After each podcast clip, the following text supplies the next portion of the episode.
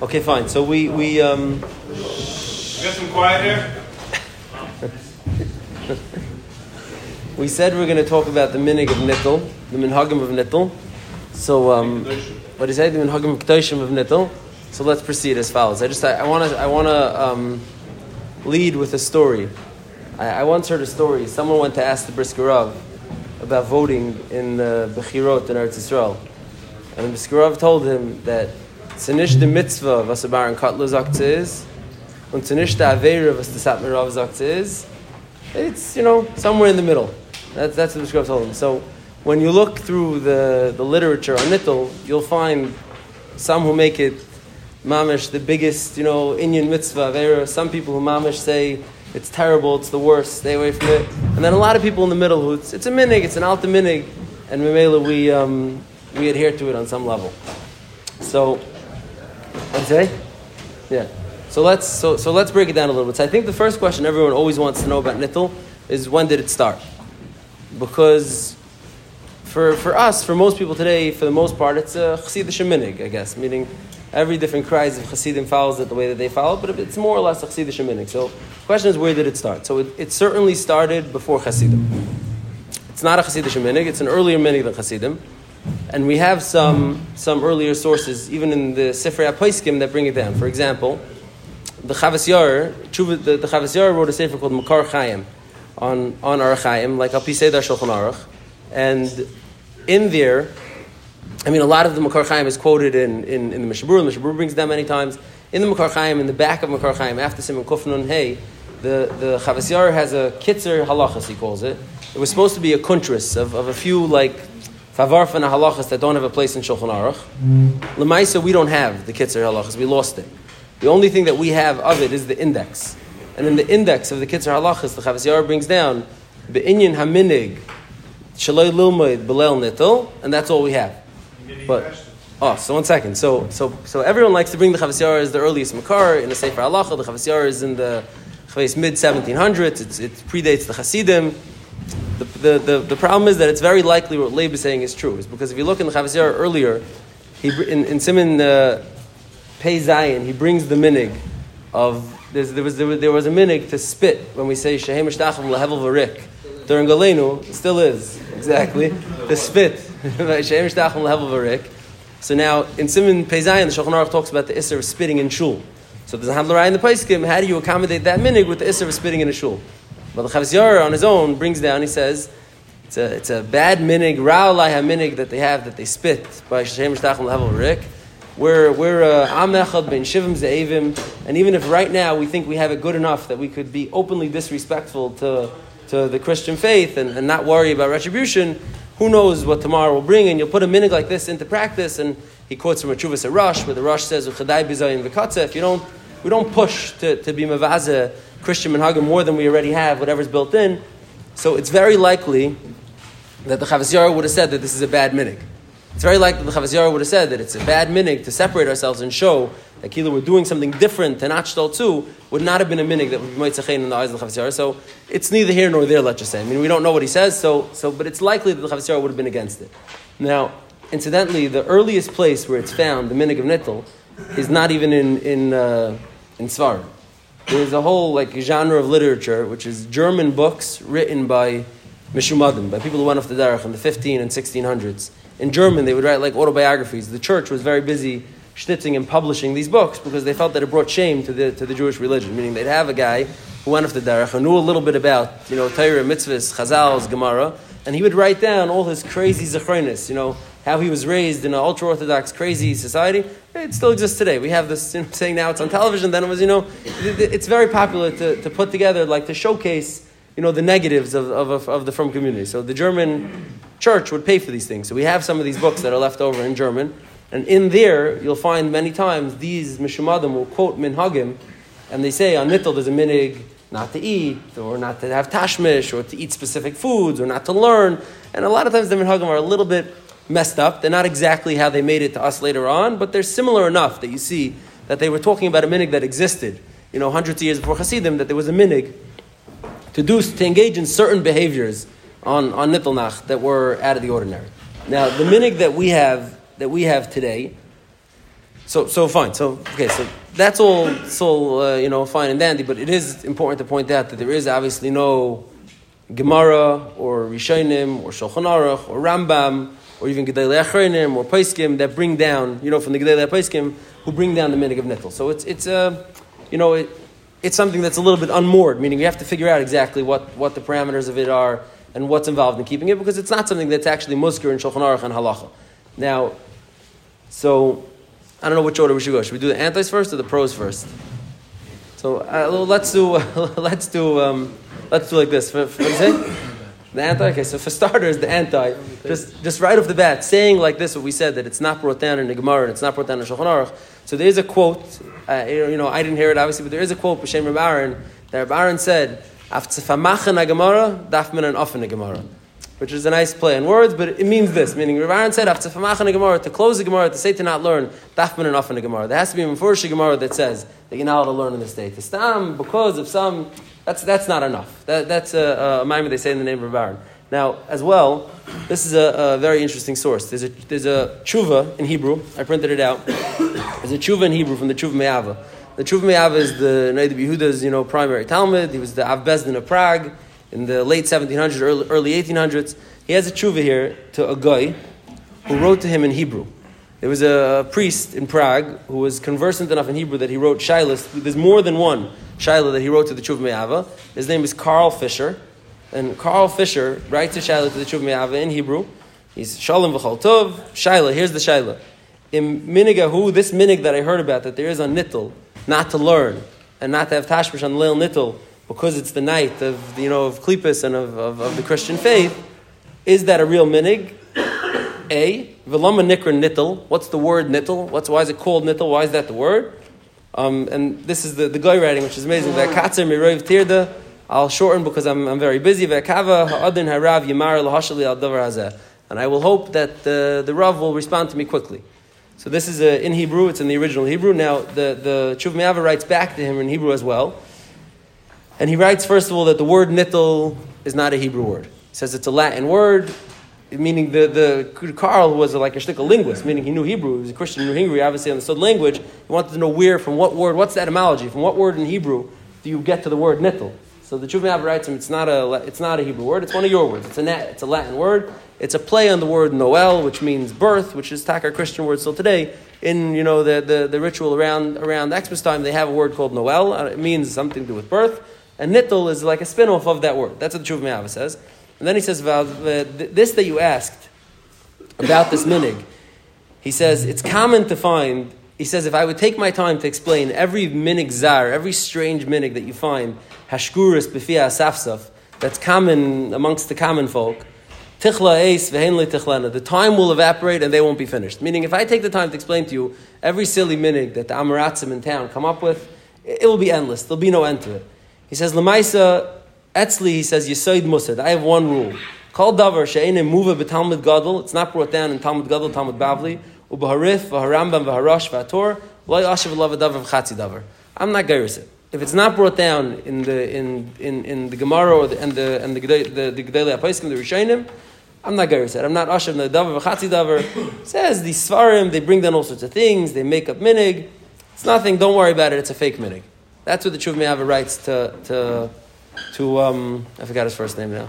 Carl. Carl, yeah, to Carl. In Hebrew, to the priest in Prague, he writes this thing. Now, the, the, so, so here's the, the, the obvious, um, call it shortcoming of this raya, is that he's writing to a Christian, and he obviously would be worried that if he was to tell him that there's a minig to be mavaza Christianity on the night of Nittel, that probably wouldn't play great with a Christian crowd, and maybe Hayosit isn't Muskar in the Gemara, and he had an easy way to say, Chasha, I don't deal with things that are from of later origin, I only deal with Gemara, so it's an easy way to, to the kit.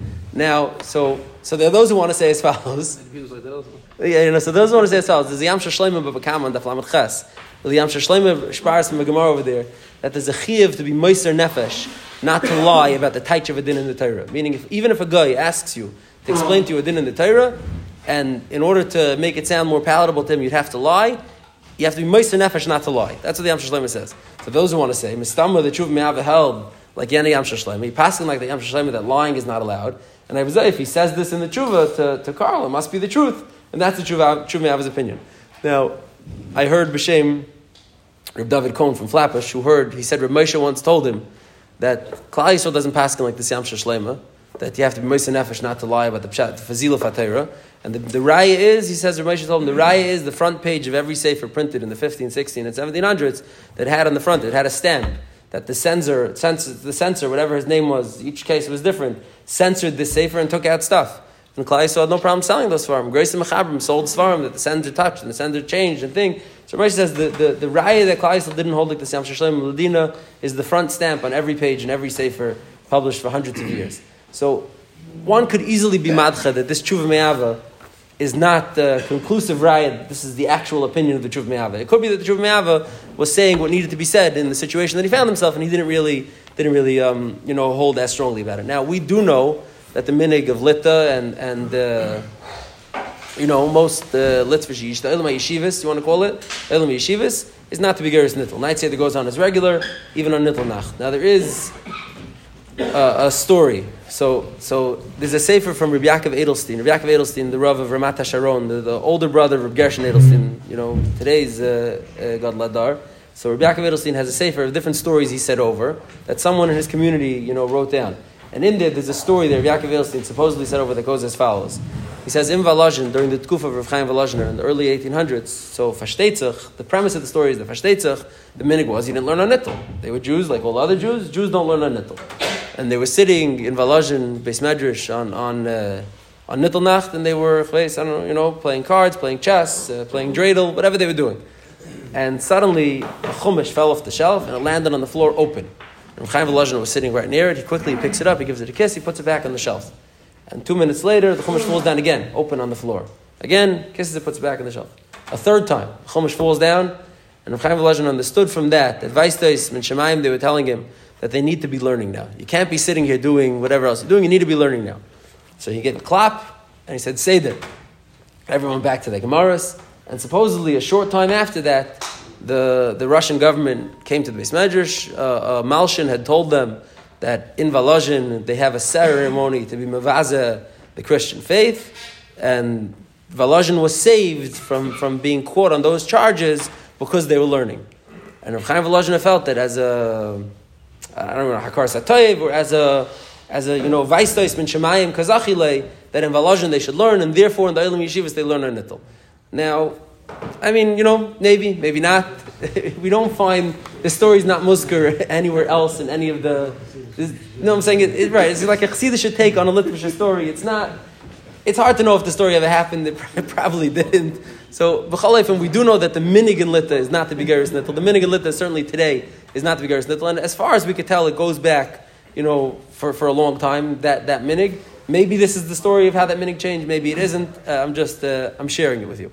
Now, the Chazon Ish as well, the Chazon Ish says, he brings from the Sefer Tamei Minhagim, that the reason for Nittel was, it's a simple misunderstanding, how it became to be no learning. Chazon Ish says, the, de- the deal was that the, the Christians would be in the street the night of, of, uh, of Xmas because there's midnight mass, and it was a heightened time of spirituality, it's a time, it's a yomtiv for them, and they were a little bit you know, they drank a little and everyone was a little bit riled up. And if they were to see a Jew on his way home from his uh, Chayadim share or his Kitzur Shulchan Aruch share on the way home from, from the shul at that night, there's a good chance he could get it over the head. And because of that, the minig became, you stay home on, on, on Xmas night just for safety. You don't want to be out at night in, in a town where there could be people who are going to hit you. And so if the Amaratzim stayed home, they associated with that. That's like a, you know, you know, no Torah Tuesday. We don't learn tonight. That's it. So Mele became a minig you don't learn, and that became the minig. It says the Chazon Ish, and therefore says the Chazon Ish. Now that we live in environments that aren't like that, where you're not going to chop a patch over the head if you go to a shir on Nittel Nacht, so Avada, you should go to Nittel, and the Chazon Ish used to ask them not to even tell him what night Nittel was. I don't want to know. I don't want to know about it. I don't want to hear about it. Just don't even tell me. I don't. I don't even want it to be a conversation in my house. Was the Chazon Ish's policy, and the Chazon Ish would instruct everyone like that. So okay, so those are let's call it the antis. Now you have the the parava in the middle. Bavadia has a tshuva in, in Yabia Omer, Vadi has a tshuva where he says, you know, Mikarov Shamati about this minig of Nittel. I just heard about this minig of Nittel. I never heard about it in my life. Nowhere I ever grew up in any of the Sephardic Kehilas had this minig. Doesn't really exist. He brings, you know, ten Gemaras about how terrible it is to be in Vatal Torah. and there's almost no excuse to ever not learn. He's like loy shamanu, but if it's a minig chashiv by you, I guess you know keep your minhagim. But for us, you know, bnei Eretz Yisrael and bnei Svarad, we don't have, to, we don't, we don't even have this minig. And, and he just like, he brings, you know, kedarke, endless gemaras that, that imply that learning is very important, which is not a big chiddush, you know, that's not hard to find, endless gemaras that imply that learning is a big chiddush.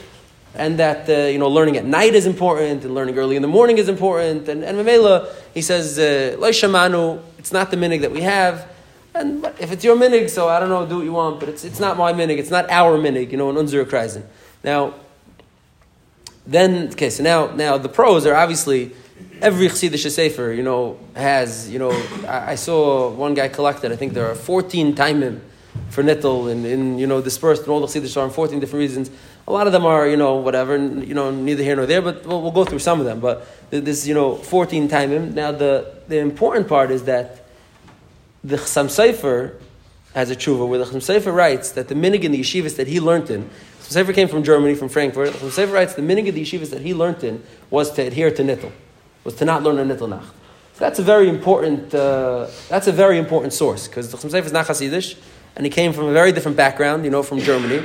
And he writes clearly that the yeshivas that he learned in didn't do didn't um, didn't learn nittel. They adhered to the to the to the Indian of nittel nacht.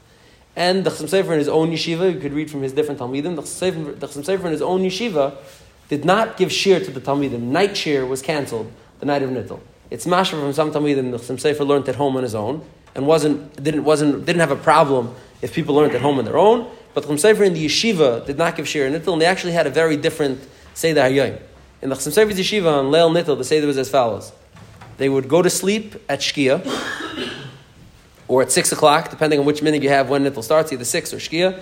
They would go to sleep, the whole yeshiva would go, they'd have early supper, go to sleep, they would sleep until 12 o'clock, till chatzos, till, till the time of midnight mass, till the time when the Catholics are going out to their, to their you know, ceremony on, on Nittel Nach. And then they would all get up and go to Beis Medrash and have night Seder with night cheer from 12 o'clock until the morning. That was the Minik Chosef Shiva, which is unique to, to the Chosef Shiva. I think, I believe that Skver still today has this Minig. Has this Minig. Most Chassidim do not have this Minig, but I think that Skver has this Minig till today. That was the Chosef's Minig. So it's, it is Nittel, but like with a tweak, and the Maram Shik as well, and his yeshiva had the same minig. So these are, you know, important sources that are not Hasidish at all, that clearly, you know, strongly believed in the minig of Nittel. Otherwise, it's mostly in, uh, in, in, um, in the, you know, in the different uh, Asarim. Now, you'll find also, there are those who bring down that the Marsha, who lived a long, long time before, had the minig of Nittel. Now, okay, this is not in any writings of the Marsha or anybody from the Marsha's dar, but later on people said about the Marsha, so there were obviously some sort of you know, uh, tradition that the Marsha, uh, you know, didn't learn on Nittel. Now, the Chiddushei HaRim used to say over that the Rabbi Yonason Eibshitz was once also also Prague. Rabbi Yonason Eibshitz was once in Prague on Nittel Nach. He wasn't learning, and he was accosted by a priest. Again, not in Hebrew dafka, not in a tshuva, but this is the Chiddushei HaRim used to say over the story that the priest asked him. He says, "You guys believe? You say that's a Chazal. You guys believe that if for even one moment there's no Torah being learned in Klal Yisrael." then the, the world is bottle, right? The world can't exist without Torah. So, I nittel. How do you guys all, for, for, for 12, for 6, 8, 10? Now, okay, the globe, exactly, fine. No, but if Rabbi Vadia is correct, that in the eastern part of the world they don't have the, all right, yeah, right, exactly, they don't have it. Yeah, yeah. The cash is not really a cash. It's a Gaisha cash. No? He asked him, how could it be that, uh, that if you guys believe that the world will cease to exist if there's no, if there's no Torah, then how could it be that you have this minig of nittel? To which Rabbi Yonason Eibshitz replied, replied to him, Chazal say, minig Yisrael Torah. That's the Torah alein. The fact that we're adhering to a minig that's, that's not Torah is also Torah. And this the Chedush used to say over in his Tish, uh, you know, when, when Nittel fell out on Shach, the Chedush was very makbid to always say Torah by Tish. The Chedush didn't want to just have Tish for singing and eating. He was very makbid to say Torah when Nittel fell out on Shabbos on Friday night, like it falls out this year on Friday night of Shabbos, so you're in a conundrum. You want to have Tish with the Chassidim, and the Chiddushim was, was very makbid to have Torah. So the Chiddushim would talk about the minig of Nittel and say, Al Tzibyanis and Aibshis, minig Yisrael Torah, this is also Torah and it counts as having Torah. That's why we have it, because it's in the drushes and Chiddushim on Nittel Nacht of, of Shabbos that fell out certain years. Now, so, um, so yeah, I I got also saw that the the Kedushas Tzii and the Bavarav, you know, a few Bavaravs ago, once uh, bumped into a Litvak in, a, in and he saw him learning on Nittel Benacht. And he said, No, Haitachin, it's Nittel, how could you be learning? And the unnamed Litvak told him, I want to be Zeichet to the Gehenim that someone gets for learning on Nittel. So, so the Kedusha Sion looked at him and he said, Yeah, yeah, Gerecht bist. The Gehenim for learning on Nittel is not so schlacht, but the Gehenim for someone who's Vatal Minig, that's already not a Gehenim that you want to see. So, so B'chal you know, it's certainly a Minig Yisrael, a Minig Kaddish maybe, it's certainly a Minig Yisrael, and, and, uh, and in, in certain Kehilas, it's a very, very important uh, Minig, and, and they obviously keep it. Now, so let's talk some of the pratim. So obviously we know the pratim of the minig is that uh, we don't learn on the night of Nittel. There's also a minig not to have tashmish on the night of Nittel. Ad kach that in certain chassidish kehilas the mikvayas are locked. Nittel benach. That means even someone who's leil tefillah is is nittel benach. The mikvayas are closed, which is you know very extreme. But there are still today. I think in Skver, for example, I think still today in certain, uh, you know, no, I know, but you knew that, no, you, you knew Skver, the other minig. I'm saying, I think in Skver still today, I don't know who else, but this is a, a minig that they have, uh, not, not the mikvah is even closed. Now, there's also, Leib, this is taki special for you. There's also a minig. Leib asked me if there's a minig on Nittel to Chinese.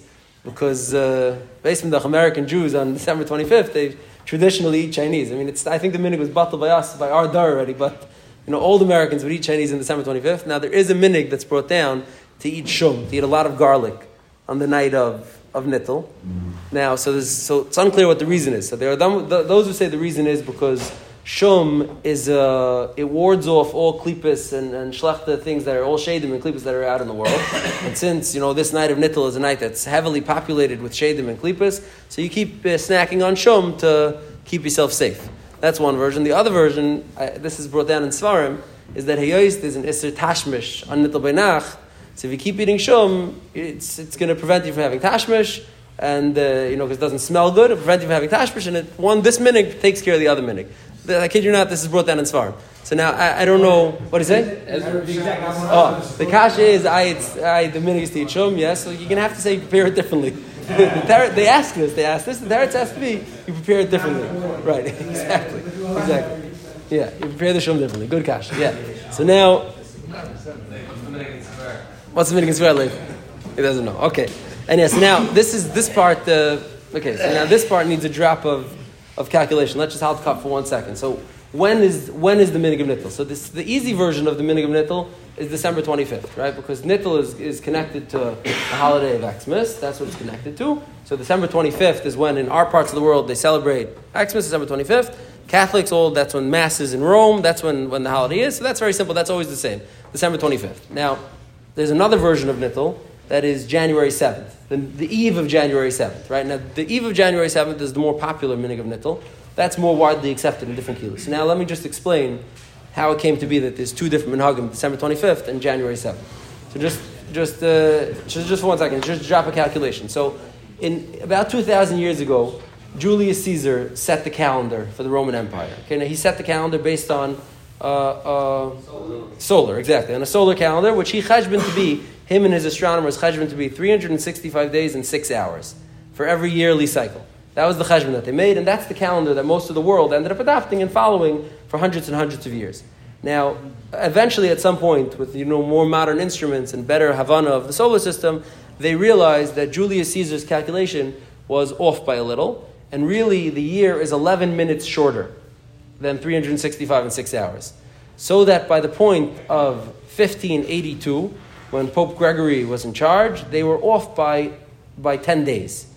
The calendar had, been, had become off by 10 days already, meaning the actual like, solar cycle of the seasons and everything like that was moving slowly, was off by 10 days. So, in order to fix this, there's something called the, the Gregorian calendar, which is basically Pope Gregory and his uh, created a new calendar. What they did is as follows that year in 1585, they went from October 4th and they skipped straight to October 15th. They skipped the 10 days that were missing. They caught up, Kilu, to the 10 days that are missing. I mean, it's, it's back, the 10 days that were taken away, meaning the additional 10 days that were taken away. They caught up, and in order to fix it, what did you say? Every 500 years. Yeah, so every 100 years. In order, one second. So in order to fix it, they, they, they made. Uh, they made leap years, yeah, but they made November be they made November be only 28 days every four years. What do you say? February, I'm sorry. And at the end of every century, you at the end of every century, you skip one, and the end of every four centuries, you do something different, like a whole different cheshbon to catch it back up. Now, the problem was, uh, the problem is as follows: that that at, by the time 1585 wrote, com, comes around, and Pope Gregory is misakin the the calendar for really for the whole world, there had already been a split in the church. There's something called the Great Schism in 1035 or 1055, where the Eastern Church and the Western Church splits. The Eastern Church stayed with the Julian calendar, stayed with the original calendar of Julius Caesar, and the Western Church moved on to Pope Gregory's Pope Gregory's calendar. So, what do you say? Like that, yeah. So Vedoiskum, that they were there in, in 1585, there became a 10 day separation between the, between the two churches, which would mean that in the year 1585, when Xmas was in Rome, December 25th, in the Eastern Church, it was January 4th. 10 days later is January 4th. Now, the way the calendar was built, Pope Gregory's calendar loses a day every hundred years, which means that every hundred years the split grows. It goes from 10 to 11 to 12, so that in, in 1701, for example, the day of Nittel, the day of Xmas in the Eastern Church would have been January 5th. In 1801, it would have been, in, in 1801 it would be January 6th. In 1901, it was the 7th. Because of the every four centuries, nothing changes. So 2000, it stays January 7th in, in, 2000, in 2101, it'll be January 8th. So the, the gap keeps getting bigger and bigger. So now, what do you say? Yeah, Italian. Now, the, what this is interesting for us is for one reason, because it shows us something very interesting. In Belz, Lay Belz also? No. In Belz, there's, there's a minig. Now, this is a complicated thing, because in Belz, there's like a machlekes if this is a hira shah or this is a real minig, but in Belz, there's a minig to keep nittel the night of the 5th leading into the 6th and the night of the sixth leading into the seventh. Now, six leading into the seventh, that's traditional. That's what the day of Xmas falls out in the Eastern churches, which is Russia and all that that was underneath them. That makes sense. But the fifth to the sixth, that's a Shver Zach. So now, what do you say? The Exactly. You want to be machmer. 100%. So now, what, what people figured out really is that the minig in Belz is probably as follows: is that the minig to keep nittel Kilo in the in the 1700s, all the way till 1780 till, till 1785, was Taka the fifth, going into the sixth, because that was the night then. And the earliest Hasidim would have kept it that night, because that was the night of Xmas in their area. Now the next generation it moved, and when it became very popular and it caught on in the 1800s, it became January 6th, going into seventh Taka. In Belz, they were shomer the old Mine Kilo because they didn't they didn't know Dafka that it was because it moved. It didn't move. They just knew the, the, the Alter Rebbe kept it this day. Why Today, what do you say? Oh, so really it should keep moving. But the answer is that by the time it got to the next generation of Chassidin, it was already an Alta Minig. And Alta Minhagim don't move. That's the thing. Alta Minhagim don't move. New Minhagim that are just becoming popular are actually tied to a specific Mu'ra or date in the calendar. Those still move. Alta Minhagim don't move anymore. So I'll be, I'll be, I mean, we won't be around to know, but I'll be very surprised if in 2101 Nittel moves. What do you say? Yeah, exactly. Nittel moves to, to, to, January 8th, the eve of January 8th going into 9th, I'll be surprised. But, but, but uh, and the Belziminig definitely accommodates this reality that there was two days that, that it could apply to. Now, so let's talk about a, a I'm not sure, should we talk about the, should we talk about the reasons or should we talk about chess? Both? Both? Okay. So, so some of the reasons, okay, so some of the reasons for Nittel are um, as follows. Rav Nassan Adler, the Sofer's Rebbe, the Sofer brings us, writes that it's outside Velus. Today's the day, Xmas is the day that the Christian faith was founded, and from the Christian faith, so much bad came to the Jews, so it's like a me'en of Avelus. On this, the Sofer asks a basic kasha, that there's a lot of things that a person could learn when they're in Avelus. a person in Avelus, there's a lot of limudim they can learn. Teshuvah, a person can learn a lot of things. If says that would be no reason to shut down shuls and yeshivas. We should have just a shir on Hanazakin and Gittin or, or uh, or whatever, you know, make a shir on Yechaskel. So Sofer says that that reason doesn't hold enough water. So says the Sofer. Sofer says the reason is because it will be if everyone would stay up and learn their regular stars. So the Olam would say that they'd knock till 10, 11, 12. Everyone's getting tired. Everyone goes home and goes to sleep. And then at 12 o'clock, out comes all the, all the Christians with a grace of Frischkeit to go to evening mass it's going to be a big kittrig for Klal Yisrael. You guys are going home to sleep, and they're all coming with a frish with bells and whistles and processions to do. It's a big kittrig. And to avoid that kittrig, we don't learn a nittel, and therefore says the Sofer, like we mentioned his minig earlier, the proper way to do it is to sleep early and then get up for our own version of midnight mass and make a, you know a real seder alima that's going to knack so that there's no kittrig. What are you saying? Uh, so there'll be no no no kitchik. That's what's ever and memel ever shino minig. That's what's ever holds to do something different than others minhagim of nittel. Now now um, this is something that's a strange one. Rabbi Zachadayv of Belz brings down as follows. He says there's a famous mimer from the from the Mizrucha Magid. There's a Gemara in Brachas. The Gemara in Brachas says as follows: Al adam a person shouldn't say goodbye to his friend elam dvar halacha. This is like the Gemara elam halacha, and this Kama Gemara, the Gemara brings stories of different Amoraim who would swap halachas with each other when they left. And the Gemara says, why? Should kach Because through the Dvar halacha that you'll share with your friend, he'll remember you. Says the Mizrach Magid, he teaches the Gemara totally different. He says, Yipater Adam Mechaveri means a person shouldn't separate himself from Dvekas Takadish Baruch Hu. Yipater Mechaveri means the ultimate Chaver, HaKadosh Baruch Hu, the Dvekas that Hashem has, that HaKadosh Baruch has with Klal Yisrael. A person shouldn't separate himself from the Dvekas that he has with HaKadosh Baruch Hu. The only thing that you can take a break from Dvekas for is if you're learning instead. Learning, even though it's not Dvekus, you can take a break from Dvekus for. So it says the, the, the Belzer Rebbe, that's why nittel. Nittel is, is a night when there's such an amount of, of klippas and, and you know other koichas atoma that are out there in the world. It's not a time to take any break from dvekas, even for learning.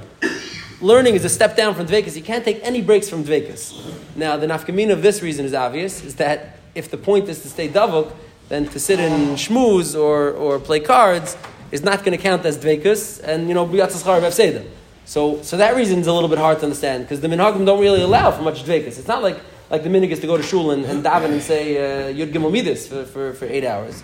It's to sit around. So, so that, that you know that reason's a little shveral. So now there are others that say the reason is because Yeshu himself was a Talmud of Rabbi Shua ben Prachya, and he learned a lot of Torah. And it's possible that tonight, when you're learning, you'll say over something that he once learned, and it'll be a schos for him that he once learned this also. And we don't want to bring any schosim for him. Again, these are, you know, shver reasons. B'chol the reason exactly you could choose. I'm saying we said probably uh, six or seven of them over the, the span of this, so you could choose which one you like, but, you know, the reason itself is not so clear. Now, I just wanted to, to, to talk about this one thing for, for a minute. I think that Ilm's Bakant, that there's a minute to play chess on Nittel by night, right? There's a famous picture of the, of the Rayatz and the Lubavitch Rebbe as a young man playing chess together. There's pictures of other Rebbes playing chess. There's a famous minhag to play chess on Nittel Benach. Now, they're in a PlayStation, They're in a exactly. exactly. So this is a famous minhag. So now, there's, there's a Rabbi Chil Michel Stern from, from Yerushalayim, the Rav of, uh, I forgot which neighborhood now. Very, very interesting man. He puts out a sefer a year at least. He has a sefer about games, a whole sefer about games, and in it he has about 30 pages on chess.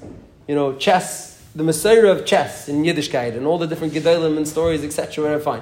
Now, it turns out that it's probably Machlekes HaPoiskim if chess should be played because it's Mechadid the Seichel, the Seichel, it makes you sharper and therefore you'll be able to learn better, or it's a waste of time. So the Knesses HaGedolah, for example, brings down that many Gedolim used to play chess because it's Mechadid the Seichel, the Seichel, Vienna and says it's a terrible waste of time, and etc. etc. Fine. Now, Stam, when I was browsing the Inyanim of chess, I came across a great story that I just I thought it's good to share, so we'll, we'll end with the story. There was someone who lived in Mainz, Germany, in Magenzer, of Shimon Hagadol of Magenza. We're talking about, he was born in the year 950, he died in the year 1020, a solid thousand years ago.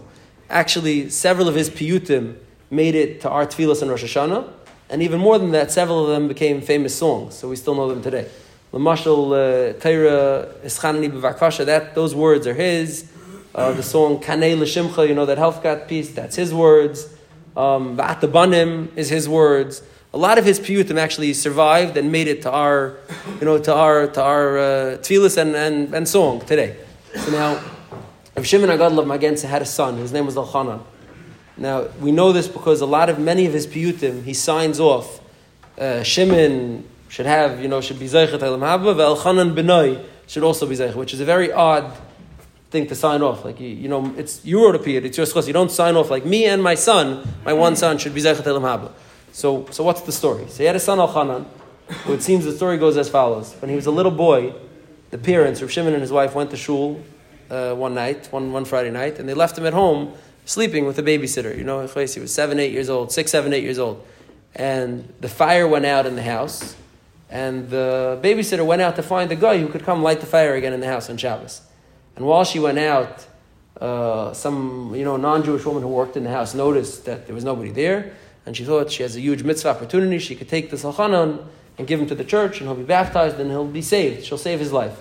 She quickly scoops him up. She takes him. She brings him to the church in Mainz. They, she, he goes there, and from there he gets passed, you know, to monastery to monastery, till he ends up in, the, in a monastery in Rome, where he's raised as a, as a Christian. Now, the, the parents, Reb, Reb, Reb, uh, uh, Shimon Agadol and his wife, are you know, heartbroken, but there's no, there's no one to talk to, there's no one to look. They, they have no idea. He just he disappears without a trace. And, and uh, because of that, Rav Shimon, in the, in the end of his piyutim, was, was want to write, my, my son Elchanan should also be Zeichet have meaning I don't know where, what, when, I don't know what became of him. Now, Elchanan uh, had his father's head, and he was very talented, and he rose through the ranks. He became a big kochav in the, in the church in Rome. Ad that at a certain point, it seems, and we don't, you know, it's a legend, but the legend is musker in many, many places. But it seems he became the pope. Elchanan becomes the pope in, in the year, you know, uh, 1000, whatever, you know, 1,000 years ago. He becomes the pope in Rome. And it seems that he remembers where he comes from. He remembers that he has a Jewish heritage. He knows his parents live in Mainz. He knows who his father is. And he's craving to meet his parents again, for, you know, to, to, to connect with them again. So he thinks of a, an idea. He sends message to the church in Mainz that they need to make an edict that no Jews are allowed to go to shul in Mainz anymore. And his assumption is that if he passes such a rule, probably they'll send the Mishlachas of Rabbanim to Rome to talk to him. And, uh, and one of them will be his father, who was the Gadol Hadar of Mainz at that time. And Kachava, they select the three elders of the community. They go to the church in Mainz and they ask him, he says, No, above my head, it comes from Rome. What are they going to do? They saddle up, they drive to Rome, they get to the local, you know, step by step by step. Each guy says, No, this is above my head. This comes straight from the top. The Pope himself made this rule. It's a strange thing. The Pope doesn't even hate Jews. How would the Pope know what's going on in Mainz? Like, it's a very strange. Okay, finally, after a few weeks, they managed to get an appointment with the Pope. Yeah, mamish, mamish. It's it's uh, school man. But, but one second, the detail that I want is not that. So he, he they get an appointment with the Pope, and the three of them walk in, and the Pope is sitting and playing chess with some of his cardinals when they walk in. He's sitting and playing chess with his cardinals. He looks up, he sees these three old Jews, and he says, "I want only the oldest one could stay. Everyone else has to go out." Even you, he sends his cardinals out. I want to just meet with the oldest Jew. He sits down, Shimon, and he starts. And the minute Shimon Agolda sits down, the Pope asks him a kash on a sugya. Back and forth. He says, he's blown away. This, how does the Pope know all this learning, uh, talking and learning, back, forth, you know, debating? And then he says, hey, you know, you seem like a smart guy. You want to play me chess? So Rav Shimon says, sure. He sits down. They start playing chess. Now, supposedly, Rav Shimon Agadla Magenza was a chess master. He had never lost a game of chess. This is what's said about him. He had never lost a game of chess. He sits down to play chess with this uh, young Pope and in a matter of a few moves, the Pope uh, destroys him, he's done. And if Shimon looks and he says, he thinks that move that he did, that's a move that I invented. Whatever this is supposed to mean, that's a move that I invented. That's a move that I know, that I use, that I taught to my son a long time ago. Looks at him, and the Pope says, You recognize me? He says, No. He says, Did you ever, did you lose a son maybe once upon a time? He says, Yeah, my son Elchanan. And he says, Is there any uh, distinguishing characteristics of him? He says, Yeah, he has a birthmark on his left shoulder. And the Pope pulls back his, his you know, kaftan, his, his frock, and he shows him the, the birthmark, and Ani Yosef, and they hug and they kiss, and, and, and, and, uh, and whatever. Now, whether or not the story ever happened, I don't know. I will say that it's, it's very early. This legend starts, mamish, like in the 1100s. Really very close to the time that these people were alive, this legend starts. It's mentioned in many, many versions. There's like woodcuts and paintings that are about the story of like the Ani Yosef, the Hiskalos of Reb Shimon to his son. But I just thought it was very interesting that, that chess plays like a central role in the reuniting of these people. That like the Jewishness of it, like that the, the pastime of intelligent Jews in the you know a thousand years ago would have been to play chess. That this made it to the to the to, to be the story that reunites them. Um, I think I think we'll hold it. That's enough.